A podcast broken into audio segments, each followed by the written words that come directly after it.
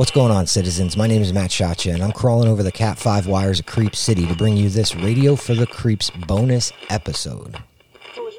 Radio for the Creeps is going to be covering a topic that should be kind of fun for all of us stuck in quarantine, stuck inside, and not being able to go on actual vacations. We're talking about vacations gone wrong.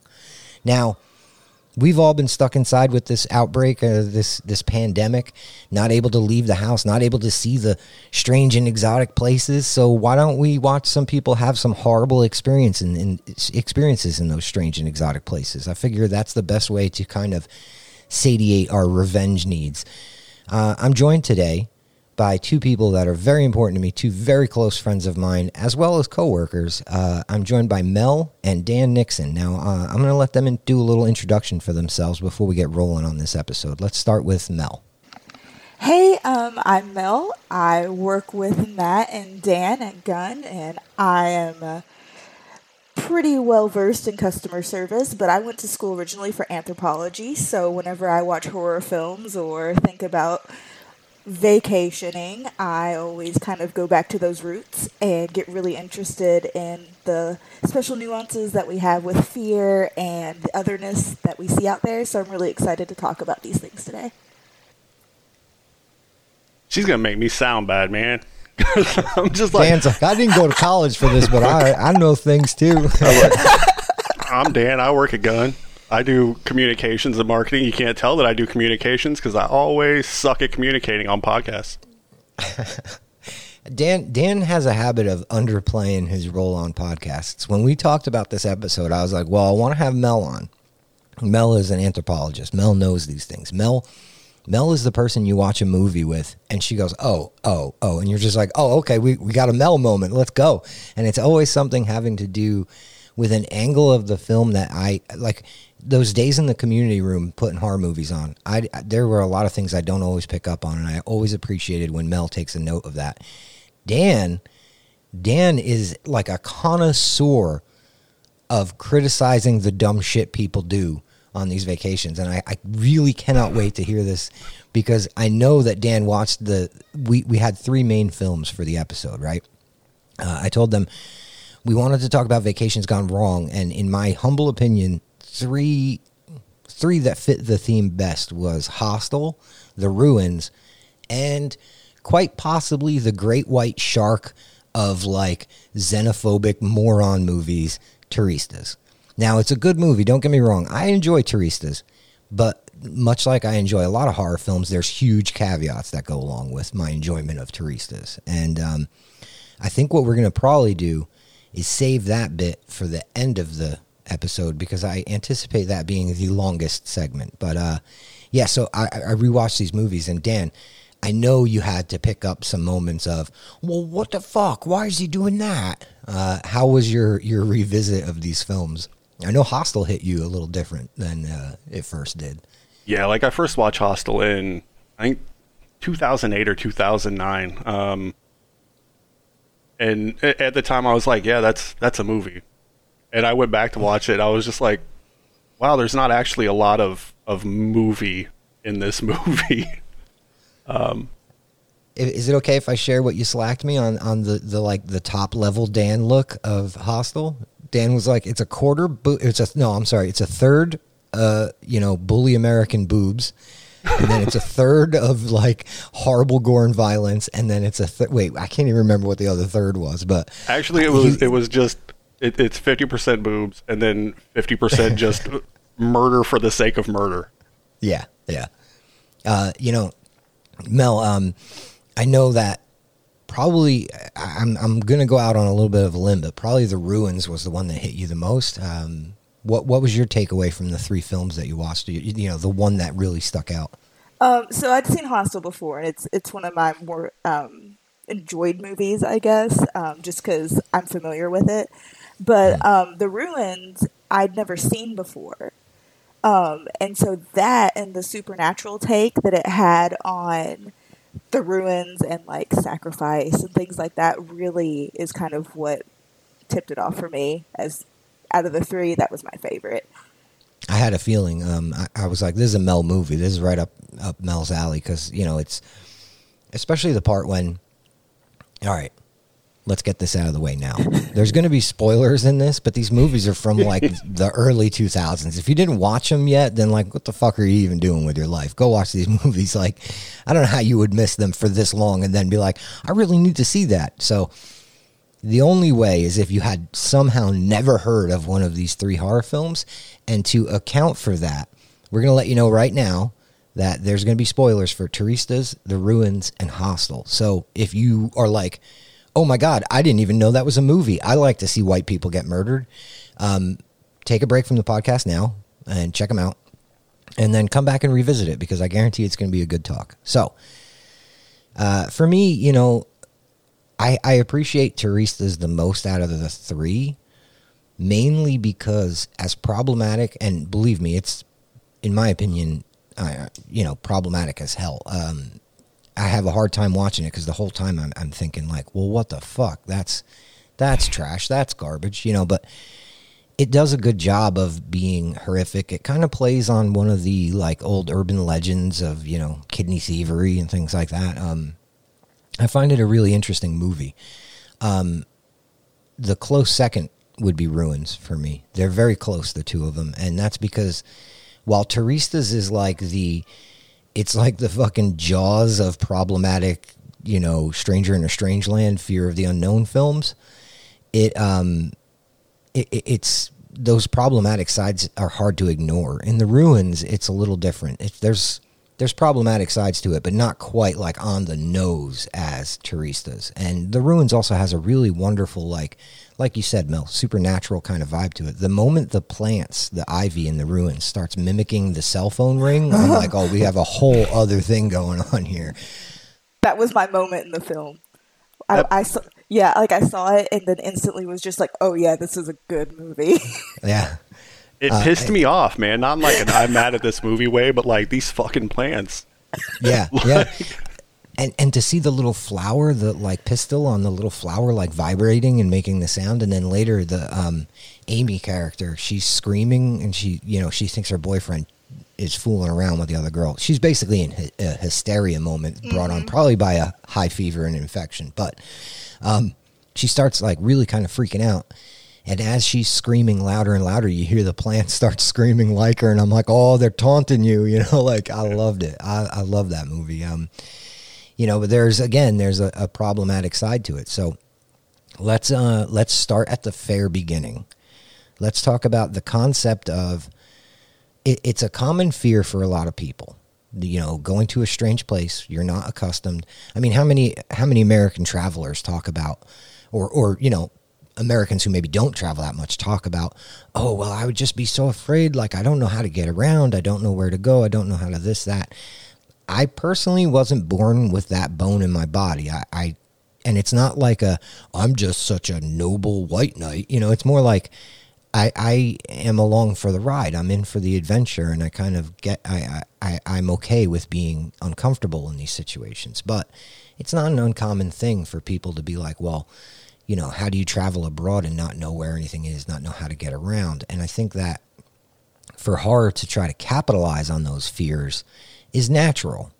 But then there's always that line that that one step too far where it becomes the locals are the big bad and the the white Americans are are under distress. You know what I mean? Uh, there's a lot there. I mean, it, it sounds inherently xenophobic, but I was wondering if you guys had thoughts on that whole kind of angle of it. Am I overthinking it, or is it is it just a matter of hey, we had a really dark time where we were like, everybody wants to hurt us, especially people in other nations, you know, like.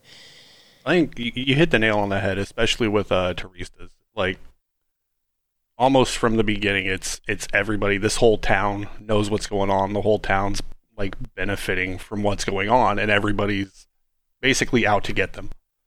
Um, the ruins, like, I don't know. I see it a little bit differently because it's it's like a little Mayan village that surrounds right. this ruin.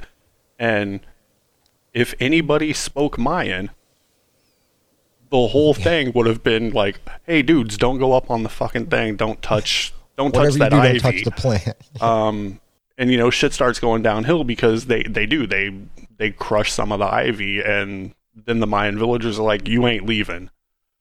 But the white people who only speak English have no idea what's going on. Right. They they suddenly feel like they've been held captive now when really it's a matter of quarantine, which is actually was a line that I thought I, that stuck out to me when they're on top of the temple and they're like, "We're being quarantined here." I was like, "Wait, what?"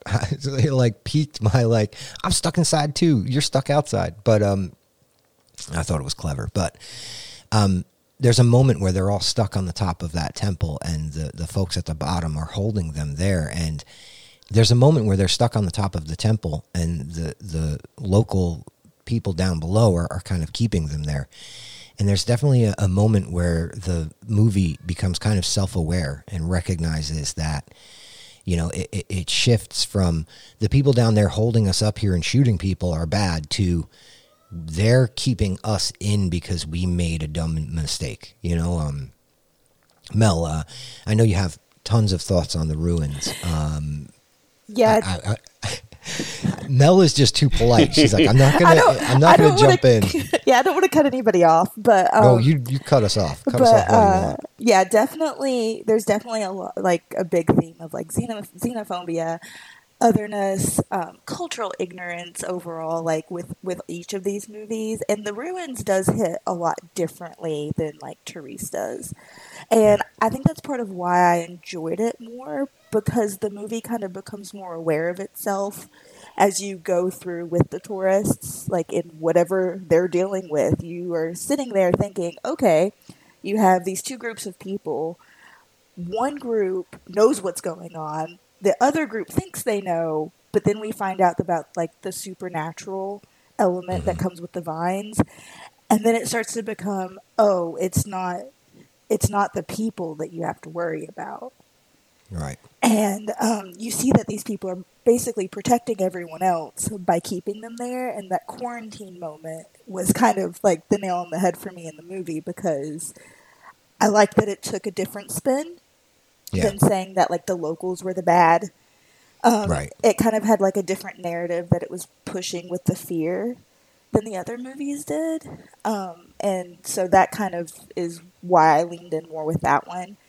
Um, yeah. I also just liked how it kind of harks back to the mythos that we currently have with like torture and um, sacrifice from ancient like pre-Columbian cultures and things like that. And I was really, really hoping that they stayed away from some like misconceptions, and they did, and they did it a really great way by bringing in this supernatural vine creature that could mimic sound. It just it played out really well with the fear aspect of it because it kept the unknown away from trickier subjects that yeah. shouldn't be that the blame shouldn't be placed on if that makes sense Absolutely. You could have that fear of the unknown then and have it pinned onto a supernatural force instead of like just the local culture or, mm-hmm. or town or village or whatever the case. Like, definitely. You know, one of the things I found really interesting about the three movies when watched back to back to back, they each play into the theme a little differently. Turistas is again, I'll leave for last, but Hostel is the um, kind of brazen need to be out there. And, and, as Dan said, it's just like bullish Americans that are just partying and being goony, you know, and, um, you know, the attention that that draws and stuff like that. It takes dark turns. There's z- problematic and xenophobic, and there's all kinds of, you know, subtext there that's really kind of an issue, you know. Don't get me wrong. I'm not saying it's this one's a okay, you know, but the main note in that one that plays into this is how um, abrasive the folks are in the beginning of the film.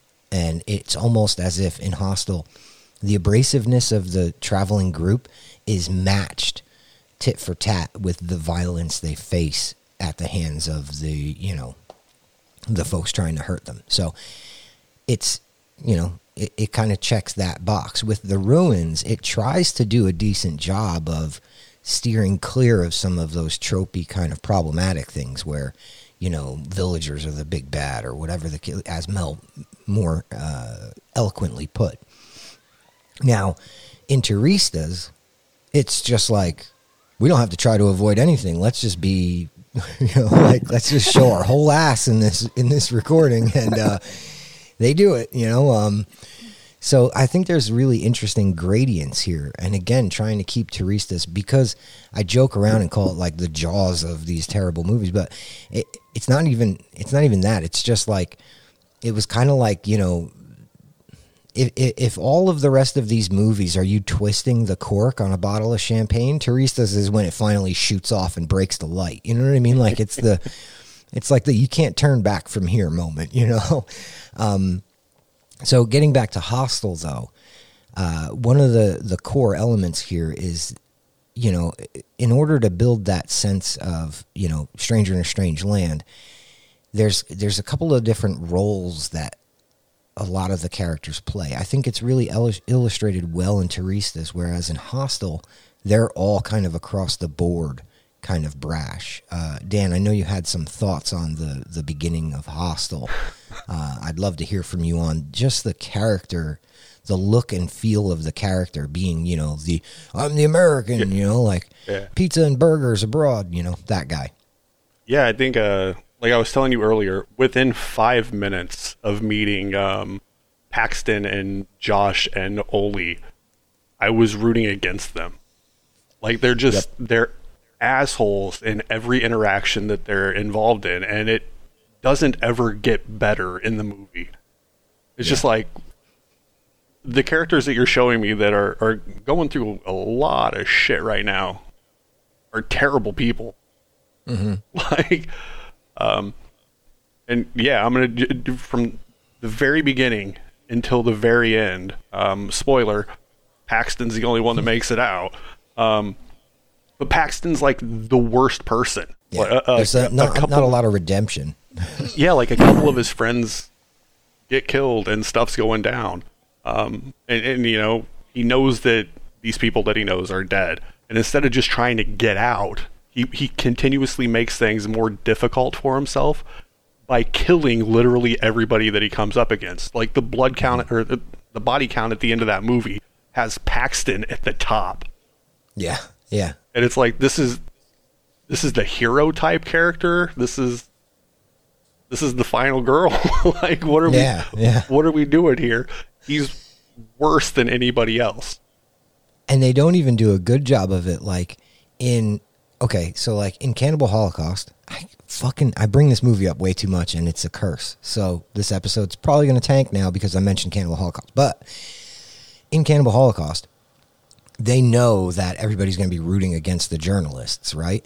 So they really lean into how asinine the journalists are, how fucked up they are, how basically just terrible people they are so that when they ev- ev- eventually meet their you know their reckoning kind of um, at the hands of the locals um, you're you're kind of happy with that fact in hostel i don't know they didn't do a very good job of like because again you know like at the end of it they were the heroes they weren't the anti-heroes they weren't the you know the hero that you want to see die and then the the film gives you that payoff like he makes it out and you're kind of like kind of wish you croaked over there. Like you're a little bit of a dick, you know. Yeah, like don't get me wrong. Is it bad to spend like twenty five thousand dollars to kill somebody?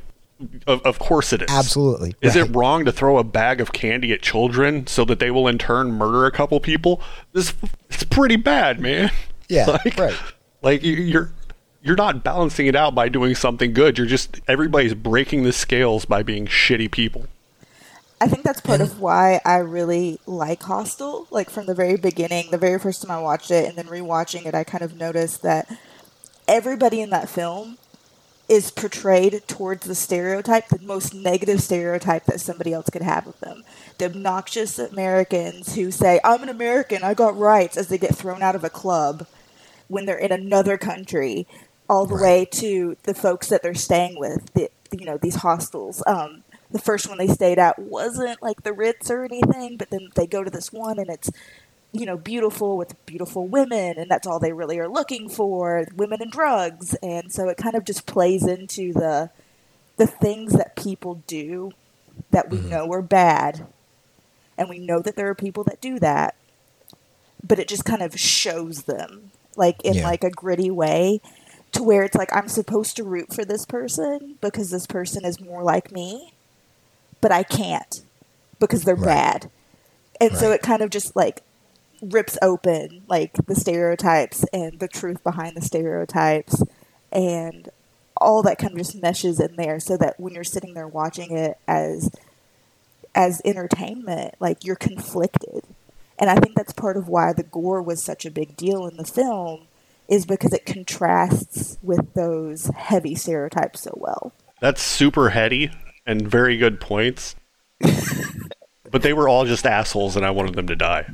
Like, yes yes I think to Mel's point, that was the goal of the character building was that, you know, you like and it's an interesting take. It's it's one that I, I have to admit I didn't necessarily explore myself watching it because I think I couldn't get past the fucking kill these kids already. You know what I mean? Like but um there is a bit of like a de-evolution kind of theme to it where it's you know oh these people are killing people and, and like harming them for fun for shits and giggles. And the the way everybody kind of around the situation everybody close to that core situation which is the torture uh like devolves yeah that's the word devolves into like a similar thing. The throwing the candy to the kids to you know you know murder of their own you know and, and some of the ways they accomplish that murder in the film definitely kind of lends to like a fire with fire kind of de-evolution of everyone around the violence right? But by the same note um, it's just hard to root for anybody especially when you're watching these films because again preparing for an episode is like you you know what the topic is you know what i mean so pre- Yep. preparing for this episode it's hard to watch it and not just be like they fucking deserve everything they get they are like a terrible example of americans abroad like i've traveled and i managed to not be that much of an asshole you know like um but there's another element there that I may be reading too much into, but I'm really curious you guys' thoughts. The the whole idea of the, the candy to the kids so that they go and murder. Immediately when I watched it, and I, again, I may be like holding way too much of a microscope here, but uh, I, I took it as like a manipulation of local culture and local people. You know, um, there's also, in my opinion, a subtle note of capitalism. Like the guy throws the candy to the kids. The kid, like the guy is willing to just, you know, I mean, he would just throw away candy, and the kids scamper to try, try to like claw to pick it all up because to them it's practically currency, and they're willing to go kill for it. And here's this American dude who's just like candy, you know, like there's a note there. I, I don't know. Maybe I'm thinking too much about it, but there's a note there about, um, you know, kind of the uh, I'm the big American. I got enough candy to spare. Here, take some. Go take care of my light work. You know, like that kind of, I don't know, manipulation of the local people. I mean, it's definitely a good analogy. Yeah, mean- right. Yeah, he he has an access to something he doesn't want. They don't have it. They quote unquote need it. Um, yeah, it's a lot like it, it- it's the same as what you see in a lot of other films where you know where whether it's money to people in the village so they can live and you know this group can murder people. Um, right. You know, you see it a lot in especially these types of movies. But dang it, I I, I didn't really enjoy Hostel. Yeah. so But we, hey, But it- one it of has- ain't bad. it has Mel's making good points. You're making good points. And honestly, when I watched the films, I was just watching them to see what dumb stuff people did, Oh yeah. like Yeah. like just backwards ass things that didn't help them. I, I know you you had some takeaways from Hostel on the like. Here's how this could have went differently for you. Um, you could. You, I would love to hear some of them if you want to fill us in a bit. Um, I think most of those were actually Turistas. Yeah. Well, Turistas is a movie full of bad I decisions. didn't I didn't have as much in Hostel. Um, Yeah. Other than just like your overall persona, just don't do any of that. well, yeah, like everything Pax did after the first half of the movie was it was basically just out of his way to be as violent as he could. And it's like this is the guy that we're supposed to be rooting for against those doing violence, and he's doing more. Right. Like even when he gets away, he goes after um I don't remember the character's name, so I'm just going to call him Mr. Meat Salad Fingers. Meat salad fingers. Yes. Like Paxton's done. He's he's away. He's fine. You know, he's he's out of the situation. But he randomly sees a guy in the bathroom and he chops off his fingers and then slits his throat. And it's like, okay, um, just Right. another freaking edge on that belt of murder, bro. Like, what are you doing? And And I feel like people miss that. They watch it and they go, "Yeah, get him back for what he did to you." And it's like, "No, because that's the fire with fire thing. That's the like, you know, I, I don't know.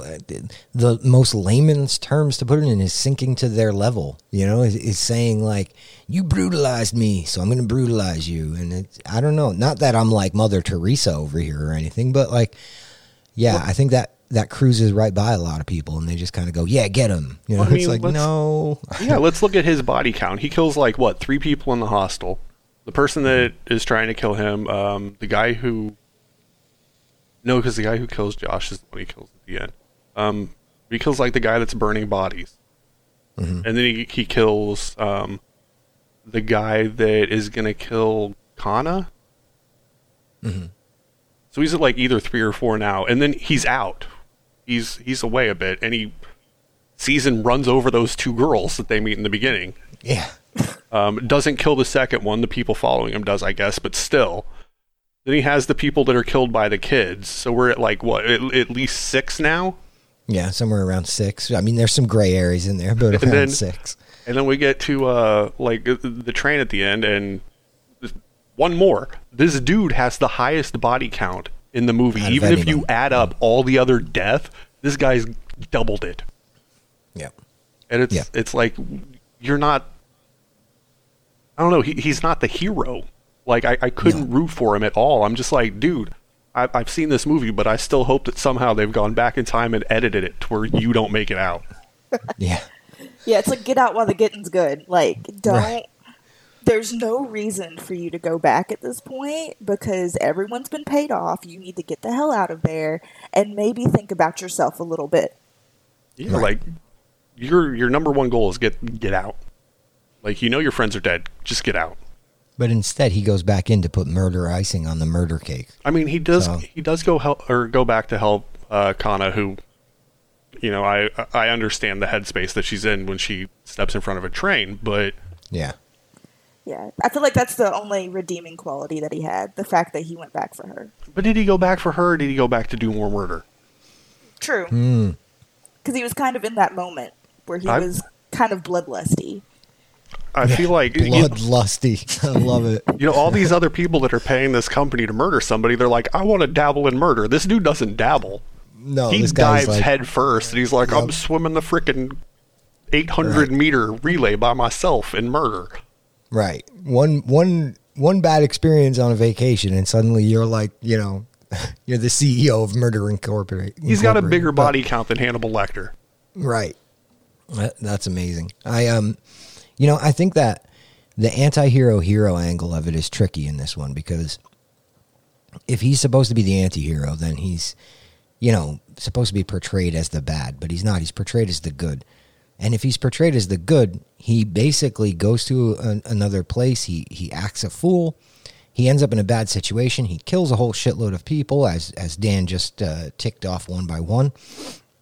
And at the end of the movie, you're not left with vindication for what's happened or anything. All you're left with is you've watched this person survive this horrible thing and be almost as bad as his captors at one point. And um, you know, it doesn't really go anywhere for me. And I think that's the problem I have with all of the violence and everything in Hostel outside of just like I mean I love gory movies. I, I know you two know that. I'm a huge fan of gore in film. But in this one it, it, it kind of like I don't know, it, it feels a little bit rudderless ship to me, but uh, moving on from from our vacation, our our murder tour of, you know, Eastern Bloc, um, we we head to the ruins. Now, one of the things that I found really interesting about this movie is the characters, while they're on vacation, they're not the normal abrasive characters in the, the first act of the film. Normally, it's almost become commonplace in these kind of films to have the trope of like, we're gonna drink too much and do dumb shit and piss off people, and then they're you know, then it's like cut away to like a, a, a local uh, per, you know, a person local to the area that they're in, kind of giving them the side eye from across the room, and you're like, something is amiss. You know what I mean? And it's like they all follow that same process. You know, we had a few too many drinks. I broke a chair at so and so's bar, and now I'm getting dirty looks from some of the locals. You know, um, and you know something bad's coming. The thing in the ruins, th- I think that Mel really kind of nailed it earlier when she said that by making it about this kind of supernatural plant, they remove that human element from it. You know, um, there's ominous notes about, oh, we're going to go check out the ruins and this, that. You know, um, so there's some allusion to the idea that there's a big bad out there and that maybe this is a wrong turn, but it doesn't feel as like the other two films are like willingly jumping in both feet to a wrong turn where you watch it and you're just like, why would you do that? Why would you be that way? Why are you doing this? You know, in the ruins, it feels a little more innocent in its kind of um, approach to the horror. What are your uh, thoughts on that one, Mel? I feel like the ruins um, doesn't. So all the films have like an element of exploitation in it, like you touched on with um, the kid gang and the murder. But the ruins, the exploitation is very different. That you see, because these these people are just hanging out at like a pool when they're, you know, approached by someone to discuss the fact that hey, there's this Mayan archaeological dig going on, and my brother's there. Maybe we should go. And you think, well, first off, you don't know this dude, but okay, yeah, that's that's a that's a vacation. That is a vacation that people will go do. Right, and I'm sorry to jump in here, but it's very innocent. It's not like we're going to go over there and poke things with a stick or we're going to go over there and try and steal shit. You know, it's very innocent. And it is, like you said, again, perfectly said, it's a very vacation thing to do. Let's leave the resort. Like, we don't have to go to Mexico to go to Applebee's. You know, like we can leave the resort and go check out some of the things. So, yeah. It's like one of the main things people do on vacations. You know, you, you go to this place not just to get away from you know either whatever's going on in your life or to go somewhere and have fun but to to get some experience from like the local cultures um, right and the ruins like it the setup for it, it, it was the best one in my opinion. Because they you know it's a, it's a group of people. Yeah they're getting drunk at the pool um, hanging out on the beach but they have a chance to go see these ruins that you know the way it's talked about there aren't a lot of people there. So they can go see it without a bunch of other people around and you know get a more personal experience with that culture.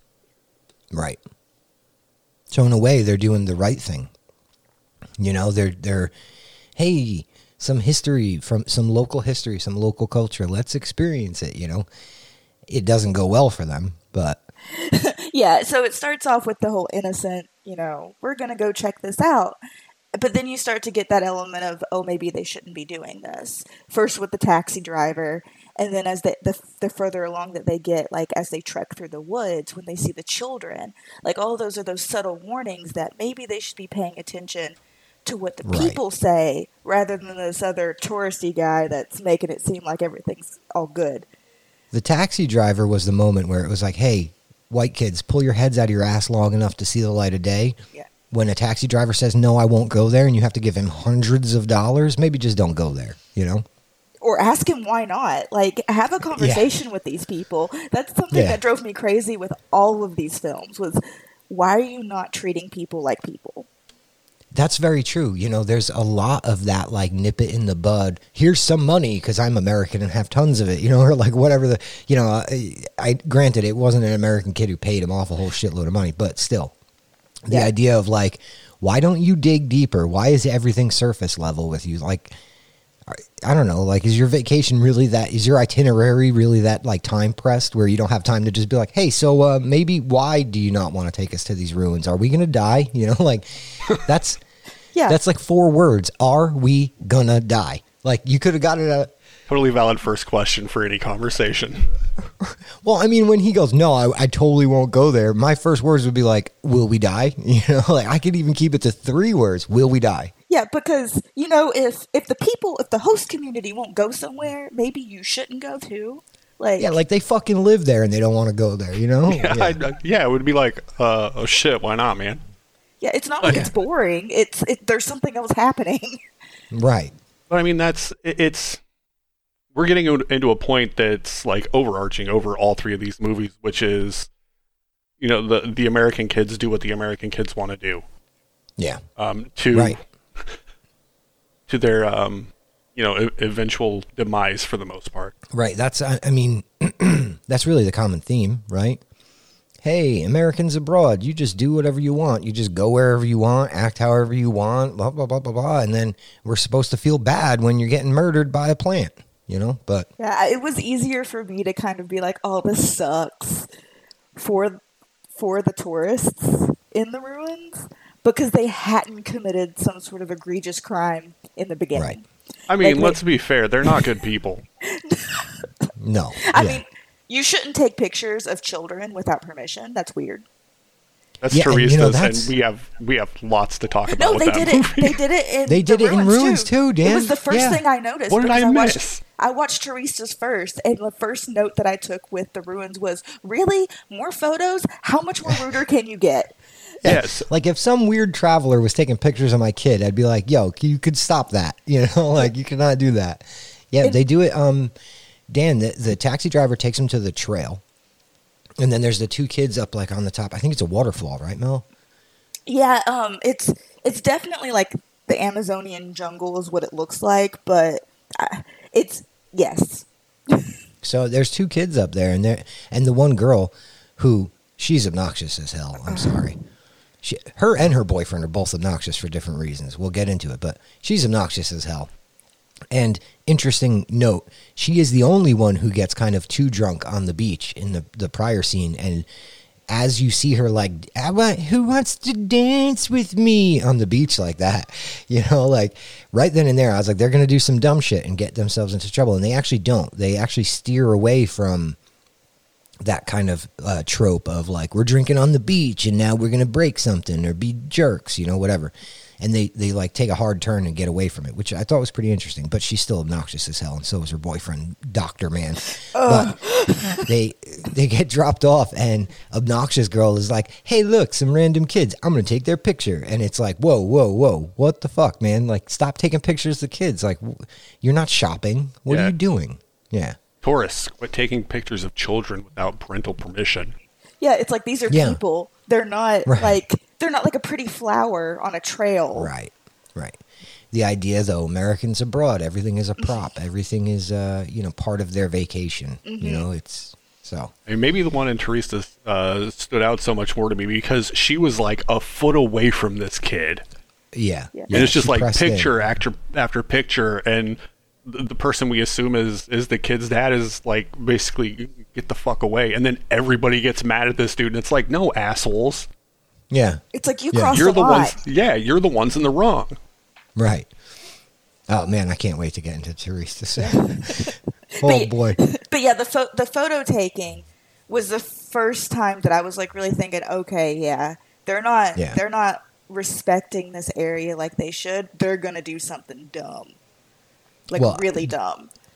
the photo taking definitely. Um, to me, where it crossed the line was actually not too long after, and still very early in the film. As soon as they encounter the guys who ride up on horseback, and there's an obvious language barrier there.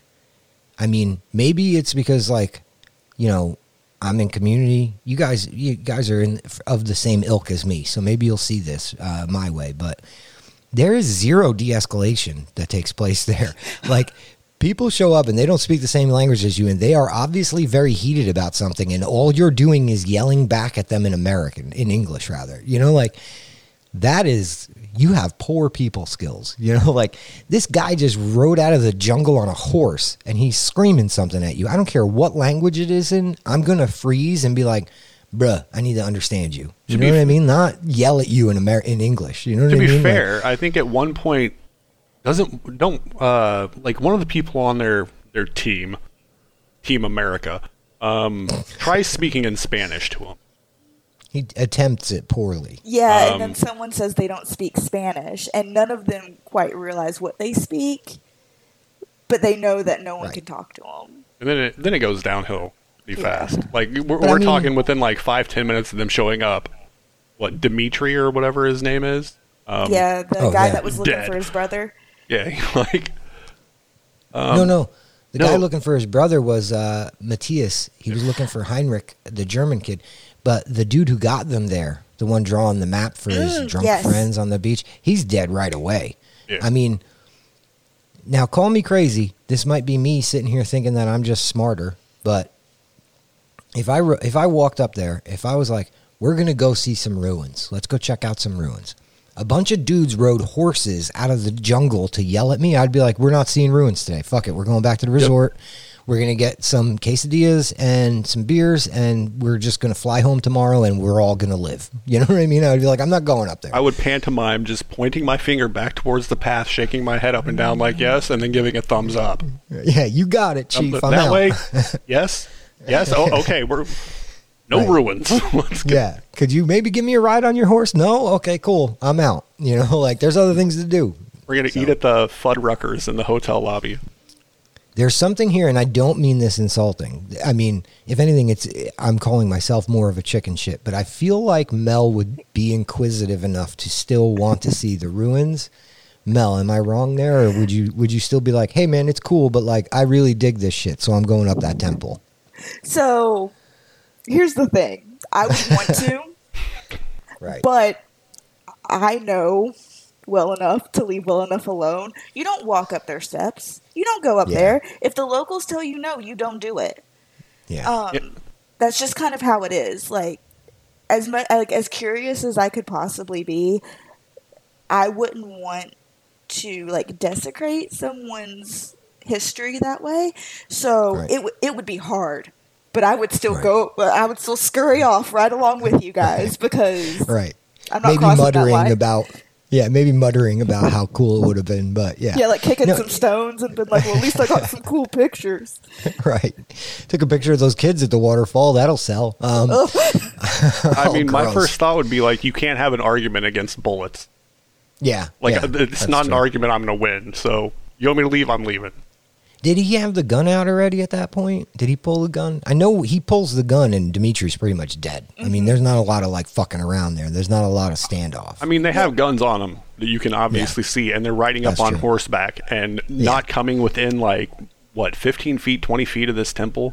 yeah. Um, yeah, I'd just be like, all right, all right. Yeah. Call, call me crazy, but a personal rule for me is anytime I'm somewhere where I recognize that I don't understand what's going on, if anyone rides out of anywhere on a horse, I'm like, yeah, dude, I'm, I'm like, maybe I'm just like too beta for, Especially what I with a mean? gun on their hip. No, I think Yeah. that that's a very smart decision, dude. Like, right. You're on a fucking horse with a gun. Yeah, fuck it. Whatever you tell me to do, I'm doing it. You know. dude's angry at me. He's yelling. He rode out of the jungle on a horse, and he has a gun. Like, Mm-hmm. Let's see, let's see what's going on here. Yeah, we're gonna ride this one out. And see, Oh. my, no, I- my first thought when they rode out of the jungle, well, when we saw just the first man run out um, with the horse, I was thinking, oh, he's protecting the archaeological site. That makes perfect sense. They don't want people Right. to rob it. But then Right.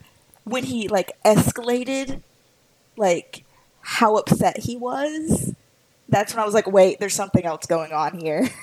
Yeah, there's Because, emotion, you not know- just yeah. yeah, there's no tools anywhere. There's no packs. Like, I'm guessing this lady was all alone with just this other dude. Like, who does that? Who goes out like that, Yeah. all unprepared and alone? Well, This and that was bad. something I wanted to also. That was something I also wanted to ask you, Mel. Was like how consci- obviously you guys are, are are very conscientious of this, but like where is the line with that? With like you know. Um, trying not to destroy while also trying to learn, trying not to trample while also trying to tread. You know what I mean? Like, where is Yeah. that line in, in research where you're, you know, inquisitive and you want to learn more about this site, but you also want to try to respect either local customs around it or respect it itself? Uh, you know, there's always there's got to be a line there for the like you know search for more knowledge about a thing without destroying said thing in the process. Yes.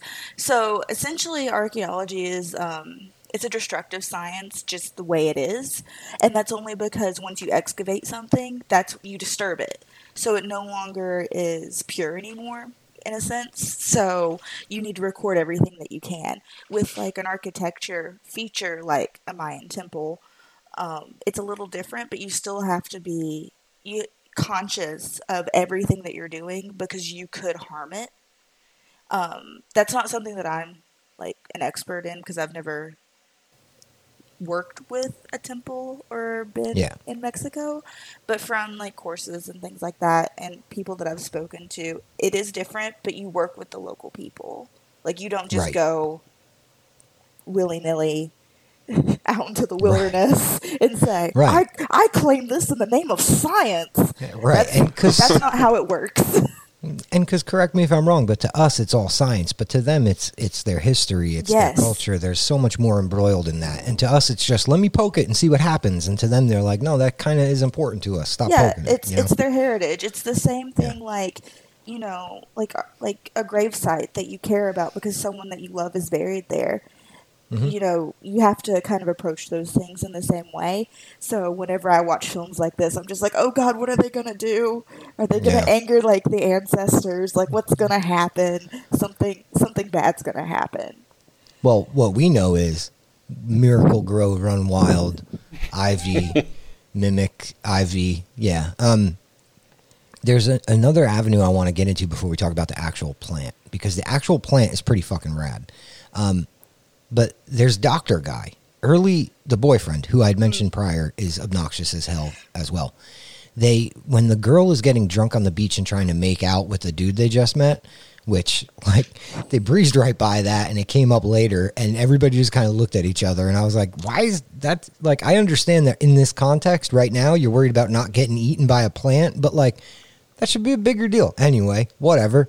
Um, that moment on the beach when she's kind of being a little uninhibited with their new friend, um, the the girl, the the other girl, uh, Amy says, "Well, she's just you know having a hard time because so and so, I can't remember the the guy's name, douchebag doctor, Doctor Douche. Uh, he's he's going to medical school. So right there, they laid the groundwork that he's not a doctor yet." Yeah. And he's he's not even in medical school yet. He's moving away to go to medical school. Fast forward like an act, and he's cutting somebody's legs off and carving worms out of a lady and, and like making backboards. Like this dude went on WebMD. He was like, I, I want to be a doctor, and then he went to the ruins and started playing doctor. Like I feel He's the shittiest leader out of any of these. right. Like Right. every idea that he has is bad. Like, oh, Matthias is going down this hole and the rope broke. What should I do? You know what? Hey, bro, let's send your girlfriend down the hole. yeah, yeah.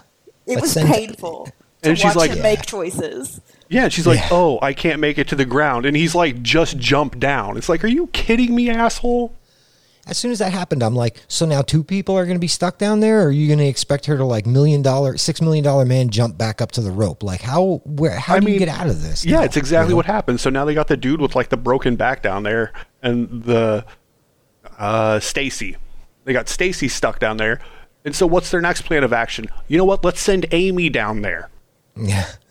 Let's have these Yeah. two women, one of whom is injured now because she's screaming and telling us that it hurts. Let's have them lift this dude with a broken back up onto this like homemade duct tape stretcher to lift him up. It's like, yo, Jeff, Eric, why don't one of you assholes go down there? well, and we're breezing right over one of the dumbest parts of this. We have to make him a backboard. We're going to move him onto this backboard. Then we're going to lift him out by rope out of this hole in the ground so that he's up here with us. Like, none of that seems off to you. I mean, if he's got a, br- if he's in need of a backboard, I just don't know that all of that is worth doing. Right then and there, somebody should have been like, let's all pump the brakes and try and figure this one out. Well, I think But- does isn't that when Stacy finds the uh, the other dead body that's like entangled in the plant? No, no. The first time they go down, Matthias isn't down there anymore when they go down for the phone. You're Okay, thinking about yeah, the yeah, yeah. phone. Yeah. Later in the film, they go back down because of the phone, and that's when our buddy Talking Plant makes an appearance. But before all that, even, Yeah, good choices Um, from Doctor WebMD. yeah, Doctor WebMD is just he's terrible. Mel, you uh, you had something to say there. I, I heard you pick up a minute. Oh yeah, well the the phone is the reason they go down in, in the first place. Right. Um, yeah, But it's like, oh, the rope can't carry a big strong man, but it can carry Yeah. these women down. That's just fine. It's like, what? well, not just that, but then they carry the the other dude back up Yeah. on a stretcher, Yeah. Made It- out of fucking popsicle sticks. and it's like you, the logic of these two guys is astoundingly bad. They are selfish. Well, and here's the thing. If he was really confident in his skills as a doctor, he would be the one that should go down there to get him on the backboard, right? Yep. Yeah. Like, am, I mean, like I feel like that's not unheard of, and you can't tell me that your friend with the curly hair and the two girls can't work the crank to raise and lower the rope. I mean, it's Like- a simple pulley system. One person using that system is able to like you'd be able to lift like twice your body weight. Well, not to mention the archeolo- archaeologist went there, right? She was an archaeologist, Yeah. went there with just uh, uh, Heinrich, the two of them, and they got down and up somehow, right? So, like, Well, they didn't what get was back she- up. Well, yeah, that's true. they went down but not up. Um, but like Doctor Guy, right away, he's like, "You won't be able to work the crank," and it's like, "Bruh, I think she's fine, and I think that you're Mister again, you're Mister Med School. Like, hop in the well, dude." But no. And there are moments where like he says and does things that just make you want to go like slap him, you know? And one of the things I noticed though particularly is his ideas got worse by the like the more covered in the green mossy stuff he was. And I I know that in the film that green mossy stuff is like indicative of the plant being on you and like you know um, taking you a bit you know? Um, as much as it's not the physical plant vines i know that they use that as like foreshadowing of like the depths that they're getting into in this you know environment right? Um because when they the, the first like day or two only certain people have that green mossy shit on them and like toward the end WebMD has it all over him, and his ideas are just even more ridiculous. That's when he starts going, "We're going to cut off his legs, and that'll save him," you know, and shit like that. Um, Yeah. I I do like his his final decision. Like he knows the shit that's gonna happen, and he's still like, you know what? You play dead. Um, Mm-hmm. like Amy, just just pretend to be dead. We're gonna go down there, and I'm gonna get you an opening. Like it's the only not selfish um, decision that he makes, which is it's ironic because it, it's selfish to like the world overall. Because now Yeah. this shit's getting out into the world. Right. But yeah, he's he's terrible, terrible decision. But he's it's an again- asshole. Yeah. Yeah. Again, it's another bad idea though, because Mister Doctor Man just unleashed this essentially virus, you know, on on everyone because he just you know couldn't listen to anyone else's point of view. And of all the people that should have understood the need for quarantine, it was him. Yeah. Right. Right. That's yes. Yeah, but well he- said, Mel. Yeah. But he turns around and he's just like, "No, fuck it." Yeah. No, I want my girlfriend to live because I love her and stuff. Like, dude, what are you doing? You She know? cheated on you. Yeah, right. She was trying to sleep with Matthias. Jesus. But um, there was something weird for the doctor man that I noticed. Like it was right after they brought Matthias up, and they had covered him, and it was like the next morning, specifically after they pulled the vine out of oh god, was it Stacy's leg? Yeah. Yep. Um, ugh. but um, afterwards, he, he like walked over to like the edge of the temple, like the very top of it, and he looks over, and I can't remember if this is before they go down or after that moment, but he sees like a watch in the vines, and his face just kind of just the look on his face from that moment on on in the film, it kind of just continued to get like more serious and kind of twisted Yeah. And then Yeah. you start to see his decisions change and it's almost like the plants had like a psychedelic or psychological effect on him in some Yeah, way and- and I wasn't sure like kind of like how that happened to him but I like that you talked about how it changed his clothes and that's kind of where I think the visual for that came in cuz he seemed to be affected more than everyone else Telepathic space plants. Yeah, it, well, I mean, Dan and Mel is hundred percent right. I forgot, had forgotten about the watch moment. It seemed like from that moment on, it was possessing him a lot, like you know, uh, the Conjuring kind of films. You know, uh, demonic possession kind of films. It seemed like they were working through him. Yeah, that interaction with that corpse kind of infected him, and then he was almost making. And again, I may be giving it too much credit here.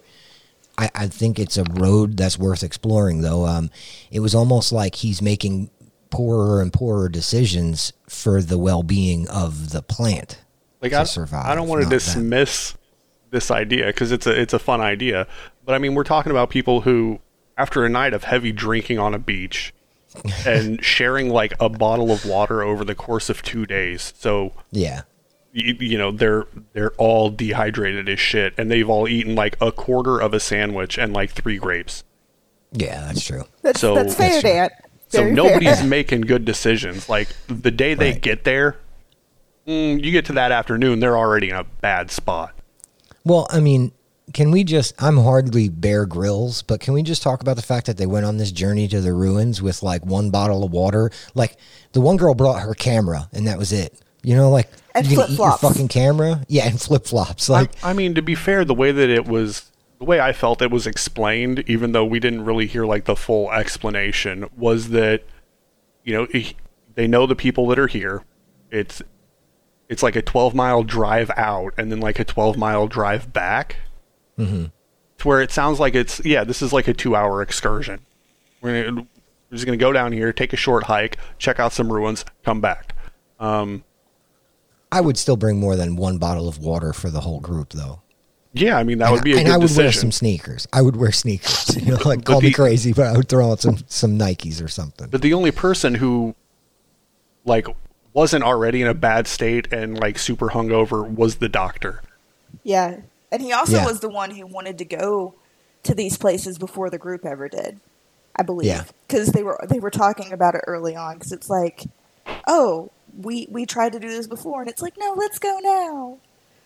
Yeah, and and remember, he tells uh, his girlfriend, he's like, you know, uh, what do you want to just take pictures of the beach and the resort and the beach and the resort and the beach? This is something you can go and take, you know. So he's definitely coaxing everyone into it. Yeah, but there's one other bit of this film. Well, there's obviously the plant, but before we get to the plant, there's one other bit of this film that I wanted to talk about, and that was uh, the Amy scene with the cutting of the vines. I love Stacy. whole. Stacy, that's right. Amy is the obnoxious picture taker. Um, Stacy, Stacy's legs got the vines going on. Um, That scene for all of its brutality was the most like openly human portrayal of a person in this whole movie. yeah, yeah, Like and, and the the spiral, you know, like Yeah, it's like people are like, why would she? Why would she do that? Why would she do that? And it's like you have somebody who's been under this kind of psychological distress for days now, who hasn't really had anything to drink, who hasn't had anything to eat, who has seen these things invading her body, and she wants them out. I'm like, it's Right. it's the one thing in this movie that like I can connect to. Like I I understand this. Yeah.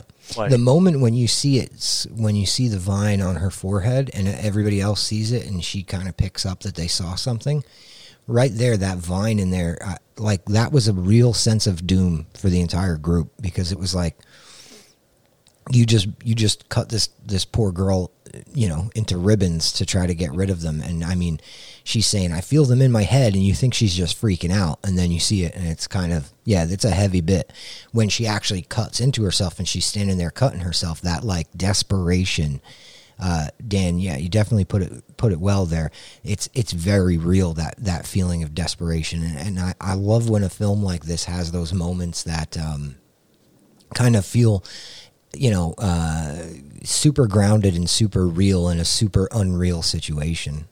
Because i've you know i've never had a plant under my skin but immediately i'm looking at at stacy standing there cutting herself up and i'm like i would probably lose my mind you know like i don't like when i have a splinter for more than 24 hours. Never mind this you know? Yeah, um, I think the actress's name is um, Laura Ramsey. Um, people can let me know on like Twitter or something if I'm wrong. Um, she sells that whole scene, yeah. Yeah. Um, and it's it's to me the most powerful scene in basically any of these movies that we watched. yeah And it was like that coupled with yeah, you can see the the vines in her forehead, and then you can see them again like on her back, and it's Yeah. it's like shit, dude. This poor girl. All she wanted was a couple pictures of the beach. that's right in the pool mel you uh your thoughts on the the stacy carve scene the jack-o'-lantern stacy scene So, in most films, it, it's like I don't have a lot of emotion for the characters when they're horror movies because it ramps up so quickly. Hmm. This one, the way that she portrayed her character from like the first moment where she got like the cut and the vine crawled into her overnight until the scene where you you see her just like carving away at herself was Right. torturous. I felt Yeah. so bad for this girl. Well, and she moves the entire story because everybody else is like got their eyes closed, swinging in the dark at what to do. Yeah. Um, as much as she doesn't necessarily know what to do, she moves the whole story around along. If you think about it, she's the she's all the exposition that the movie gets as far as what's going on because the vine is attracted to the blood, goes into her system, grows more vines. It's mimicking her. It's trying to draw her in. It's trying to destabilize her by making her hear things and on and on and on. Like the the Stacy character is the the whole all the like explanation of that scenario that you know you get in the film, which is interesting to me because everybody else is just kind of swinging wild, and her descent into you know madness and you know all of that. Uh, you know, she plays that whole thing out basically to move the plot forward. But I do want to. We have to segue to Turistas soon, but I do want to mention this fucking plant. This thing is cool. Mel, uh, my first viewing of Ter- of uh, the ruins was obviously a long time ago before I knew you. Upon my revisit of it, I was like, "This is a Mel movie." Um, this vine with the mimic sounds and the the supernatural element and the like, kind of almost, you know, it's it's almost like the tentacles of a, a worm or a, um, a parasite. You know, um, I was like, "This is something that Mel is going to love." What were your thoughts on on the whole mimic plant in the in that situation in the ruins? I thought that that plant was amazing. I loved. I just loved everything about it. I don't need. would. I don't need to know where it comes from. I don't need to know why it's only on this temple. I don't need to know anything about it. It's amazing. Yeah, for those of you um, unfamiliar, Mel is fascinated by the unknown. Where some people are afraid of the unknown, it's like that's what draws Mel in. And the less she understands about a thing, the more she's on board. You I, know, I think it's because it's one of those few things that allows me to actually be scared of something. Um, Right. when, when you make it like unknown and it has nothing to do with like humans or like something tangible, when it's kind of cosmic horror, then it it's something that like you know your mind can wander with because it truly is unknown in every sense of the word, and you don't know how to fight it, so you can actually feel like the fear and the terror instead of just anxiety. Yeah, Um, but the Um, plant itself, I thought was really, really cool. I loved the way it was designed, and the flowers I thought were perfect. The fact that they mimicked sounds with their little, their, oh god, what are those things called? Like, you know, the little pollinator bits in the middle. yeah. Isn't that a pistil Yeah, yes, with an eye, with two eyes? Yeah, the little pistil is vibrating in there and going like, and Yeah. making. Oh my goodness! and it was ringing like the cell phone. Like it knew to mimic it. When Well, and it knew to lure them down the the um, into the hole because that's basically that's where the the plant has all of the power, right? That's where the plant is is king. Because I wish they would have gone deeper. yeah, yeah, Well, that's whole- true. I mean, did it know to mimic them, or was it just mimicking like sounds that it heard? Because there was a It- phone yeah. down there that was broken, so they could, it could just be mimicking it, and it's just like this unfortunate series of events for these people. Um, but yeah, everything that it mimics, it mimics like it feels like after it's heard it, maybe without so much like um, this this higher intelligence, which I think makes it almost more grounded in reality and scarier. You could be you could Yeah. absolutely be right, and I'm not saying that my theory is firm or or confirmed in the film, but I think it definitely I think there's definite signs of premeditation with the scene where uh, the her boyfriend, the guy with the curly hair, I can't remember his name, is comforting Amy, and Stacy comes out and thinks they're fooling around because she heard the plant mimicking something, and I feel like that shows premeditation because it's a destabilization of the group and the plant trying to separate them. But again, I'm you know sometimes with you know through through looking at these films with the intent of talking about them for an hour means you sometimes dig in a bit further than you really need to and I could be off the mark and it could be more just this is its natural biology and what it does um, but I definitely felt like that scene was the plant trying to destabilize the group and, and pull them away from each other and cause friction between them so that they wouldn't fight together. But I, you know, again, I mean, I just love the fact wrong. that when the plant tasted blood, it grew flowers. Yeah, yeah. I mean, I'm just sitting here like, oh, there's this is this is interesting. What's going to happen next? So, Right, because we all know, you know, plants pollinate and then flower off of different things in the environment. So for this one to pollinate and flower off of blood is like that's a really cool concept. I'm Yeah. sorry, Dan. Go ahead. So my thought is like the whole plant is just one system. Like everything you see is one plant. But they hear that ringing pretty early on. So I'm not understanding why there weren't already flowers there because the flowers are what make the noise, right? Yeah, but there were flowers in the well. Hmm. where the bodies were. Yeah, there were flowers downstairs where the bodies were, and there were a few flowers upstairs where they found Heinrich. That's right. as- It was it just went like boom and exploded everywhere. Yeah, That's right. it it it it had those pockets of flowers, but it wasn't. You know, later they confirmed. Okay, more blood, more flowers. You know what I mean? The guys guarding it should have just got like a lot of like kerosene or gasoline or something and burned that shit. Yeah. Well, right. here- I would have I would have picked the least popular villager and been like, "You climb up there and, and light it up." You know? Well, the thing is, though, is that so when you have like the blood, the blood fed, fed the plant, right? And the plant was in a Mayan temple. It kind of goes back to like the the ideology of like pre-Columbian cultures where they did sacrifice, and for Maya or the ancient Maya, it was blood. Blood was kind of like the all-powerful thing that fed the gods. So it kind of goes into that. So that could be why the local population was like, uh, no, we're just going to keep it with the temple. We're going to salt the earth and we're just going to keep it from spreading because it could be that there's part of that they could have been fearful of it or they it could have been sacred to them we don't I like how they Wow. they literally salted the earth. Yeah. Well, I mean, the ruins again, definitely not the biggest offender on the list. I mean, it's hard for anything to be the biggest offender on the list with the next film we're going to talk about. But the next film we're going to talk about is just fucked up. But um, I kind of I I have to say, uh, Hostel. I get it. There's that you know, um, there's there's a definite the the core line between these films, hostile with the extreme violence and torture and things like that of people who are abroad and acting the in a way that is uh, not necessarily conducive to a good vacation. But um, the ruins is bad decisions, things like that, and not understanding where you are. And I think it's a little more innocent I give the ruins a little more room because it's a little more innocent in their handling of things. It's it's ignorance, but it's not as abrasive of an ignorance. It's not well, fuck you and your temple.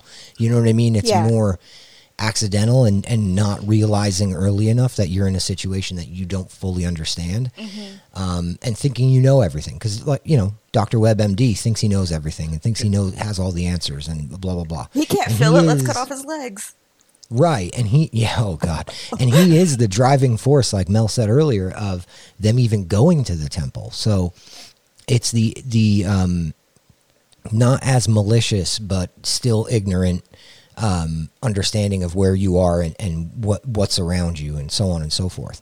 With Turistas, on the other hand, Turistas is the movie that comes out and is like, hey, are you afraid of people who don't look like you? We're going to try and validate all those fears. Yeah. Because th- this movie, where Hostel and the Ruins do things to subvert tropes and try to avoid them, at least in some way, you know, in the Ruins, the plant is the big bad, not the people. So they're trying to subvert that whole, oh, the locals are, are hostile. Um, Turistas takes all of those tropes and is just like confirmed, confirmed, confirmed, and just hits you over the head with all these horrible, horrible ideas. And so we're going to talk Turistas. Go ahead, Dan. Right off the bat, it's terrible Brazilian bus driver. Yeah. Like, come on, guys. Yeah. Um, Picking his nose, spitting out the window, like driving like a lunatic. Yeah, and you have Alex screaming at him. It's like, hey, Alex, maybe, yeah, he's not driving well, but also don't yell at the freaking driver, man. Yeah. Yeah.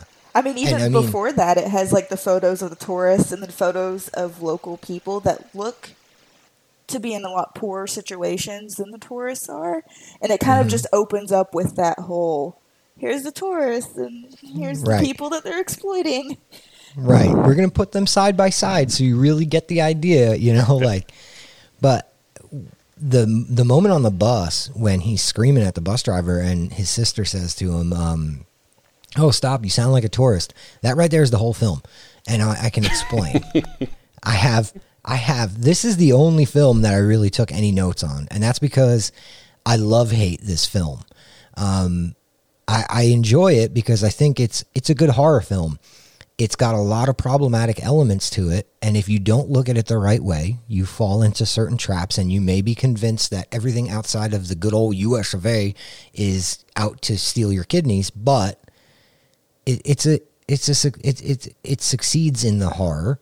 Um, and I'm not dumb enough to think that Alex is the hero. I think that as much as the film sets Alex as the hero, that's just another trope. But we're going to get into that. But the first thing I wanted to talk about was right off the rip, huge spoilers, but whatever. Alex shows up. The, the reason I say that scene in the bus is the whole film is because Alex, Alex shows up and he is afraid of everything. He's Mr. Don't drink the water, stay at the resort. We should have took the plane. We shouldn't be on the bus. Everyone's going to hurt us. He's like super cautious, super, super afraid of everything. And his sister is like, hey, bruh, chill. We're just going to kind of go with the flow. And she's super laid back about everything. And right there, that's the entire film. Because in my opinion, the one theme that Turistas hammers home is that you should be like Alex. So the one theme that the film really, in my opinion, is it's most unforgivable that the, the film really hammers this one theme home, and it's that you should be like Alex. Um, toward the end of the film, Alex survives. He saves people. He's, you know, put up as Mr. Hero. Um, the only other people that survive, and this isn't, I don't think, any coincidence, it's his love interest, who is also very uninhibited and very like, you know, she she mentions early in the film that she's just going to travel around and do the thing, man. She's like totally had a great experience doing this, and so she learns to be more like Alex, and his sister, who is again very uninhibited and survives by learning to be more like Alex. So the the overall theme here is that you should be afraid of everything, and that'll keep you alive because everything actually is out to get you. Um, top level thoughts, guys. What what did you think of Turistas? Okay. Well, it's my favorite of the three That was movies. a great pause. That was a great pause. I'm sorry, Dan. Go ahead. Like it's my favorite of the three movies. Um, but yeah, it's got so many problems, man. Um, even just you know, like like I told you earlier, just Alex makes bad decisions or just straight up lies to people to try to get the outcome that he wants. He makes Doctor Web MD look like a hero. Yeah, he and, and that's that's terrible. That's tough. But he, like the point when they're sitting in cages, they have no idea what the hell's going on inside. You can only imagine what's going through their their minds. But they get out, and Alex turns to Liam and he's like, "Oh, we can't go in and get your brother. He's dead already." Like, Yeah. how do you know, bro? You haven't seen in the house. You're in a freaking dog kennel. Everything. It's just he um, what he attacks Kiko Yeah. after Oh, Kiko yeah. goes back to like save them, he's like, "I'm gonna punch you in your stapled shut head and try to drown you now because you saved Right. us. You helped us out, asshole." Like, I'm gonna let somebody else talk because I'll just go on about Alex for an hour. Alex is definitely Alex is a motivator of a lot of the like problems, but he's also he's another great example of not reacting correctly um, throughout the whole film. Uh, you know, he he just one wrong turn after another, and like you know the moments where he should have been cautious, he's not, and the moments where he should like shut the fuck up, he doesn't.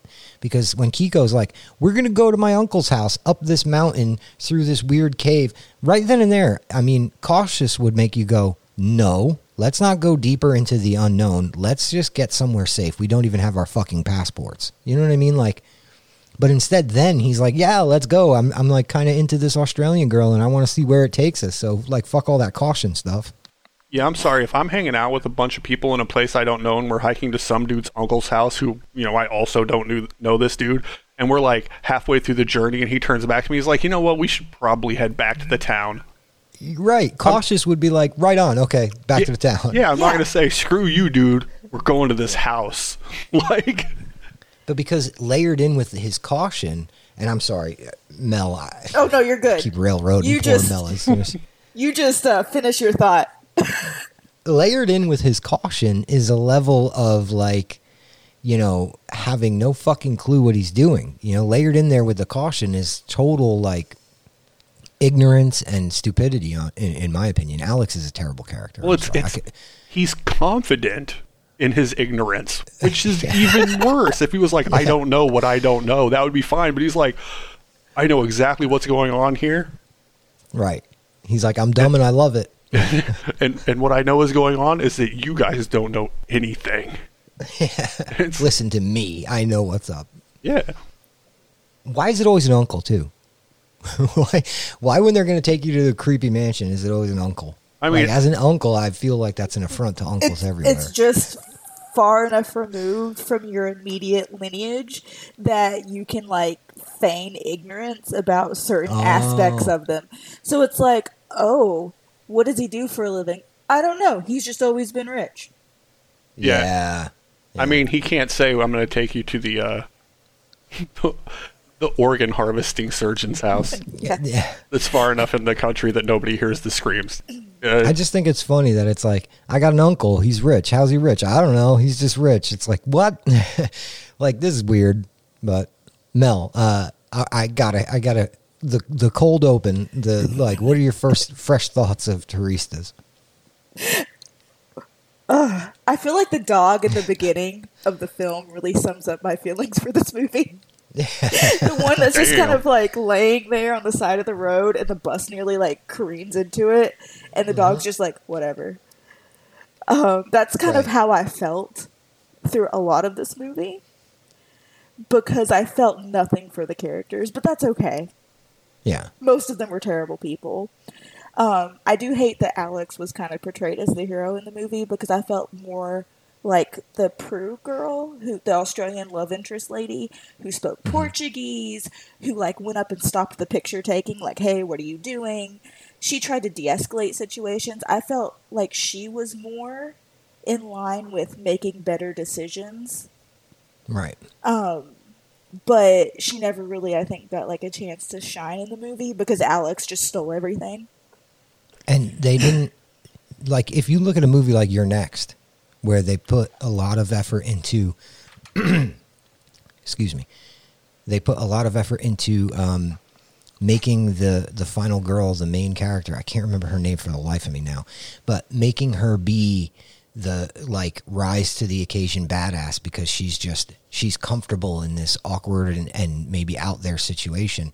If they had done something like that with the Australian character, it would have been different. But instead, she comes to the table with all of this like knowledge of traveling the world and as you said, understanding local cultures, speaking the language and all of that, but is still uh, essentially like relegated to a bag on the hip of hero guy Alex, which is fucking bullshit because hero guy Alex would die 10 minutes in in this situation because you know that that kind of bullshit would just blow up in his face. And instead, he's rewarded for his uh, fear of, of the locals, his his constant worrying, his constant caution and bullshit. He's rewarded for his terrible take on the entire situation. Whereas the Australian girl should have been propelled to more than just a fucking, you know, uh, the the Jane to Alex's Tarzan. You know, um, yeah, Yep. I, I don't know. It makes me angry. you guys are both against me on this, but I think the sister's the hero. Doesn't this like the sister saves herself at the in the cave at the end, right? Isn't that the sister? She like drops her flashlight. And she's just sitting there in the dark, and she watches as that um, the guy from the surgery team, for lack of a better term, like she sees the light. She sees him coming up. He breaks the surface. He's breathing heavy because he's been underwater for like two minutes, and she takes like the arrow away from him and like jams it into his neck twice. I don't. But like the Australian girl disappears for like a third of the movie. Yeah, because they can't have her there. I there don't know for about too you much guys. because she's too important. She's she's too capable. like she has way too much agency, you know. so they can't have her around. She might do something good and then not be just a bag on the hip of Hero Man Alex, you know. I don't know. I, I think it's cool that there's not like a clear, like this is the person who is right. Um, Yeah, I think they try they try to show Alex as being the hero, and it even goes so far as to like at the end of the movie, they're like the the other couple is behind the brother and sister, and they're talking about how oh you know we wanted to see the country, we should have taken the bus, and the brother's like don't take the bus. Like all of Right. these fears are justified, and it's like, dude, you suck. Yeah. Right. I think that sums Right. it up pretty well. All of your fears are justified, and that's probably why I was just like, "This movie sucks." yeah, and Mel, yeah, to be fair, uh, you know, it was something that I was talking with Dan, I was chatting briefly with Dan about, and it's the idea that this movie sets out with all of those ridiculous fears and cautions and things like that, and, and that are rooted in in you know xenophobia. Again, I hate to keep using that word, but that's what they're rooted in. Um, all of that, the the the main like oh, and I hate to even use the word success, but the main success of the film is confirming all of those negative traits and negative thoughts. You know what I mean? Like when he's walking to the plane in the scene that Dan just described, he's the grizzled, I've been there, I seen it guy who's like, trust me, take the plane. And it's like, dude, that's not the takeaway from this. Like, the, you ran into some particularly bad people. Like, but that doesn't mean you know you can confirm the all people here are bad thing. I you know I, I just mean, like there were clearly people in that film that had that did not that they were not helping aid in the black market organ stealing. I mean, They- there were a lot that were benefiting off of it. Oh yes, yes, but they still weren't benefiting a lot. Like that was another stark contrast that I saw. It was like the man that's doing this because he wants to get back at the people that have exploited the local the local people, him, his family, mm-hmm.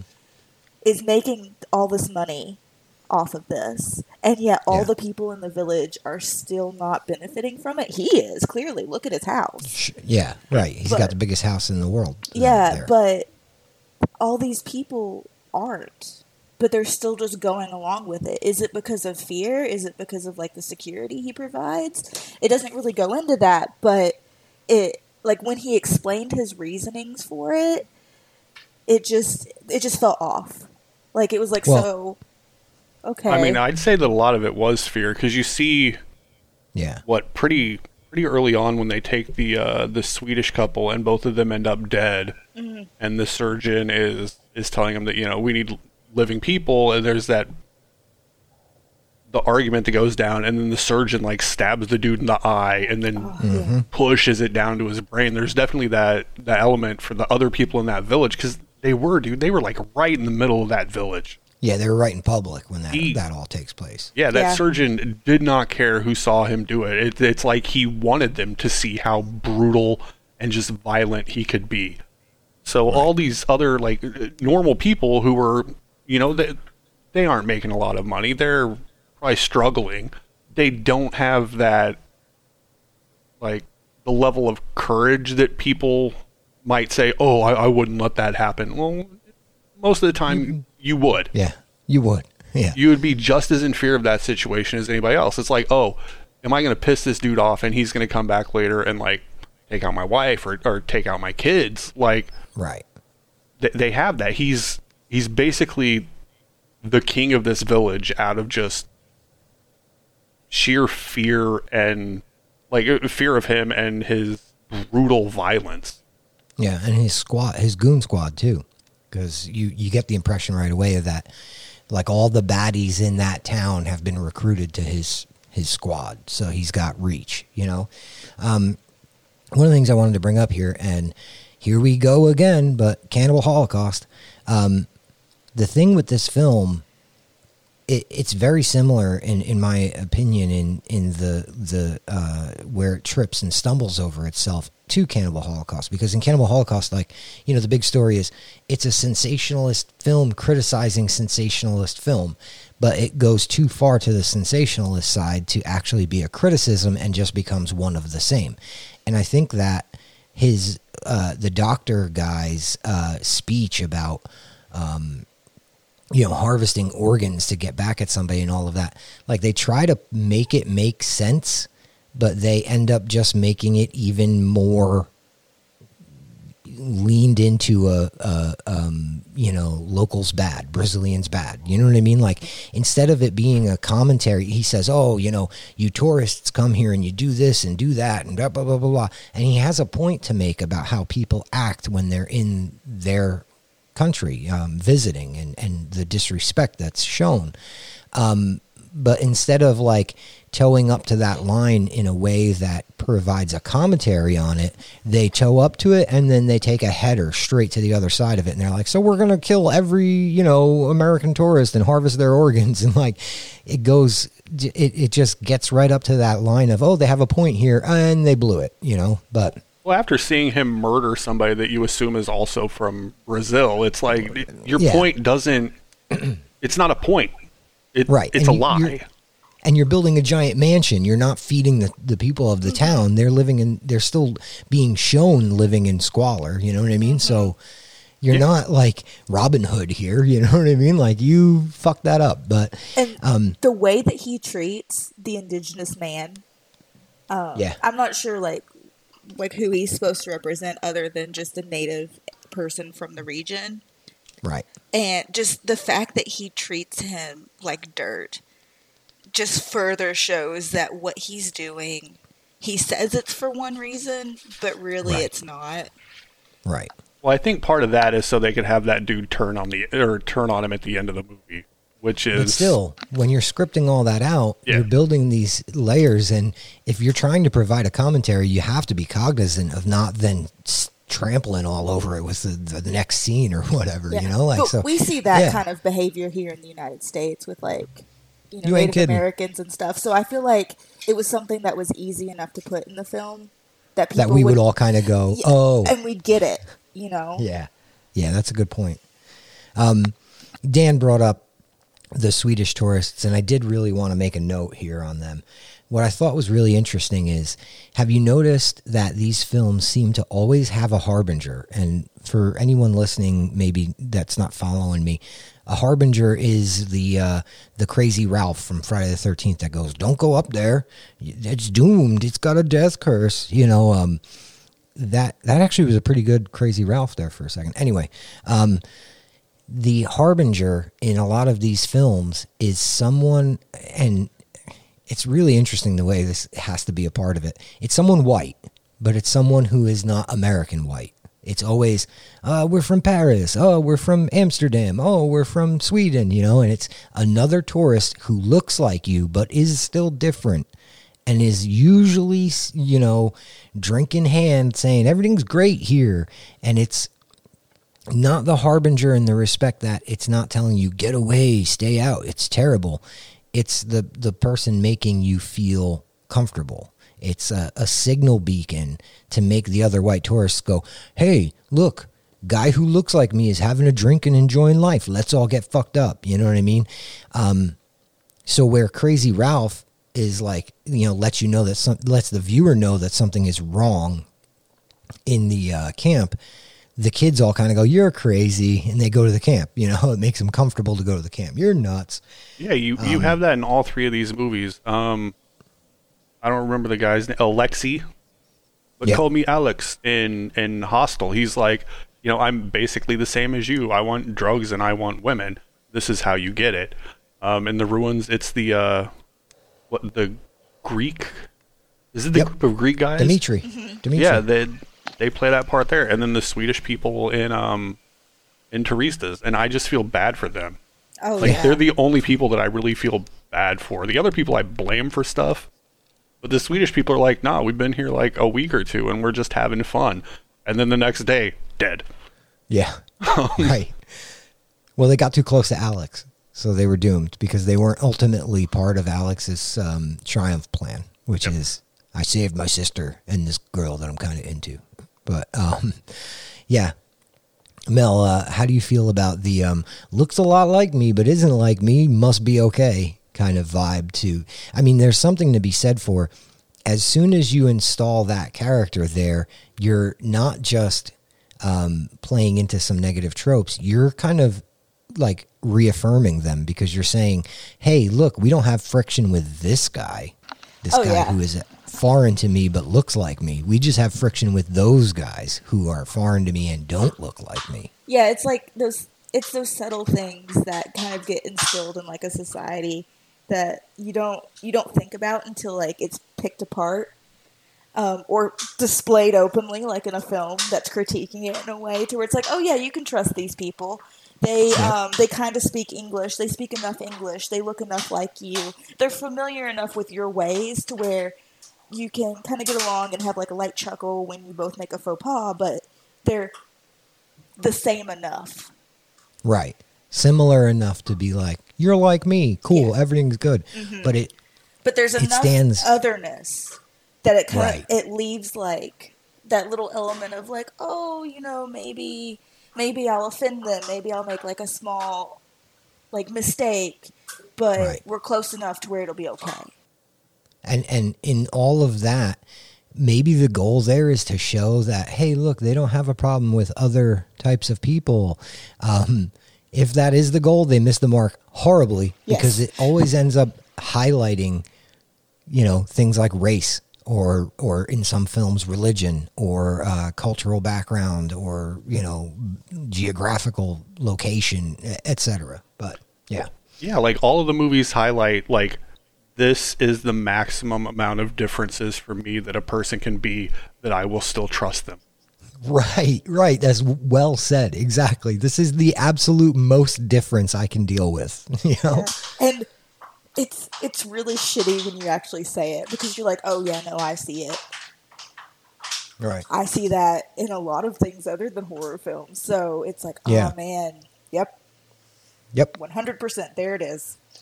Well, you know, um, we've gone well over what time allotment I uh, had you guys commit to. But to kind of close out the Turistas loop here, I just, again, want to note that as much as I enjoy this movie, I enjoy it on the same plane as other problematic films because there's a lot going on there.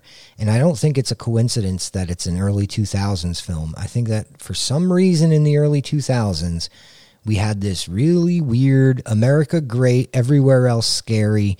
And um, we're going to show you all the grimy, gory bits of why it's scary. There's this weird intersection of the so called torture porn horror and uh, you know stranger in a strange land traveler abroad horror and it all kind of exists in this like five year span between like you know well somewhere there in between 20, 2000 and 2010 um, is really where it all takes place but it's a couple of years there where just every film that was coming out was like don't go on vacation otherwise you're fucked I think it makes for a great topic for us to talk about while we're uh, not all, all not on vacation.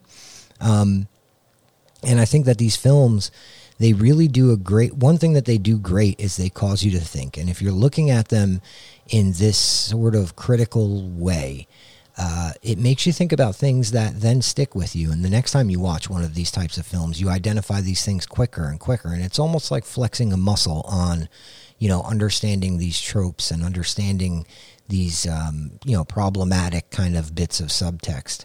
Um, even down to, I think the the Swedish Travelers is a perfect example of that because it really is a bit of subtext, and that subtext exists everywhere. It exists in marketing, ex- it, it exists on television, in film, in music, and everything.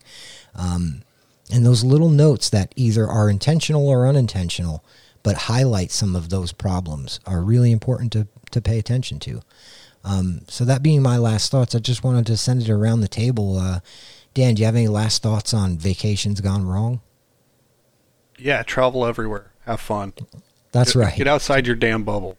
You know, experience other cultures and other like other people. Like I lived in Kansas. I've been to a few different countries now. I've been all over the United States and it's you know, it, it's nice to see what you're maybe not like super comfortable in like growing up with. You know, seeing how other people live, um, seeing how other people think about things. That's kind of all I have. No, that's well said, Dan. You know, the idea being, you know, getting out there and getting outside of your comfort zone while maintaining some level of tact and understanding that you're the you're the outsider there, you're the guest. You know, I think that's yeah, that's a hell of a takeaway. Mel, what do you got for us? Um, I can only agree wholeheartedly with what Dan and you both have said so far. It's just um, the only thing I'd add to is when you go someplace, just don't carry any assumptions with you. Be yourself and recognize that you're going to make a mistake. Um, just respond to that the same way you'd want someone to respond to you. Yep. And have a good time. Don't just And go don't for be an drugs and ladies. Yeah, drugs, Alex. Yeah, don't be an Alex. Don't go for the drugs and ladies. Right. Yeah.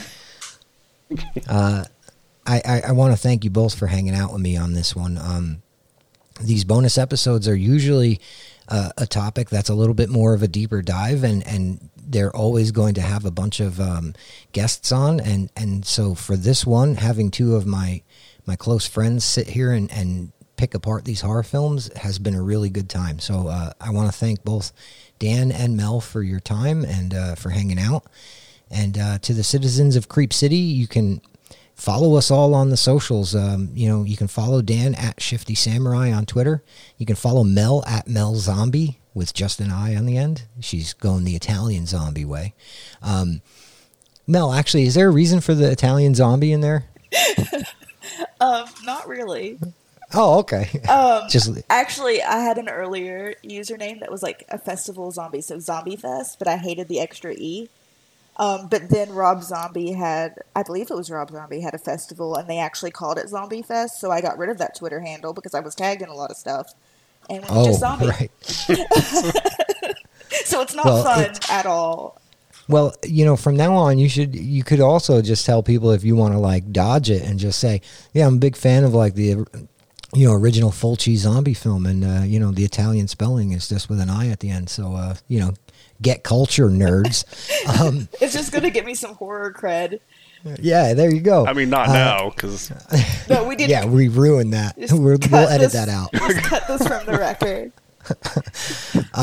So follow Dan at Shifty Samurai. Follow Mel at Mel Zombi, and uh, you know where to find Radio for the Creeps at Radio Creeps on social. And um, if, if if you heard something in this episode that you want to talk to us about, by all means, hit us up and keep the conversation going.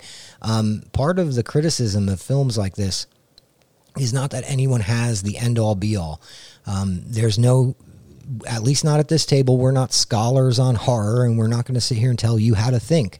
It's a conversation that needs to be ongoing. So by all means, hit us up, let us know what the deal is. And uh, if you've got more to say, send it our way. Take care, everybody. and we're clear.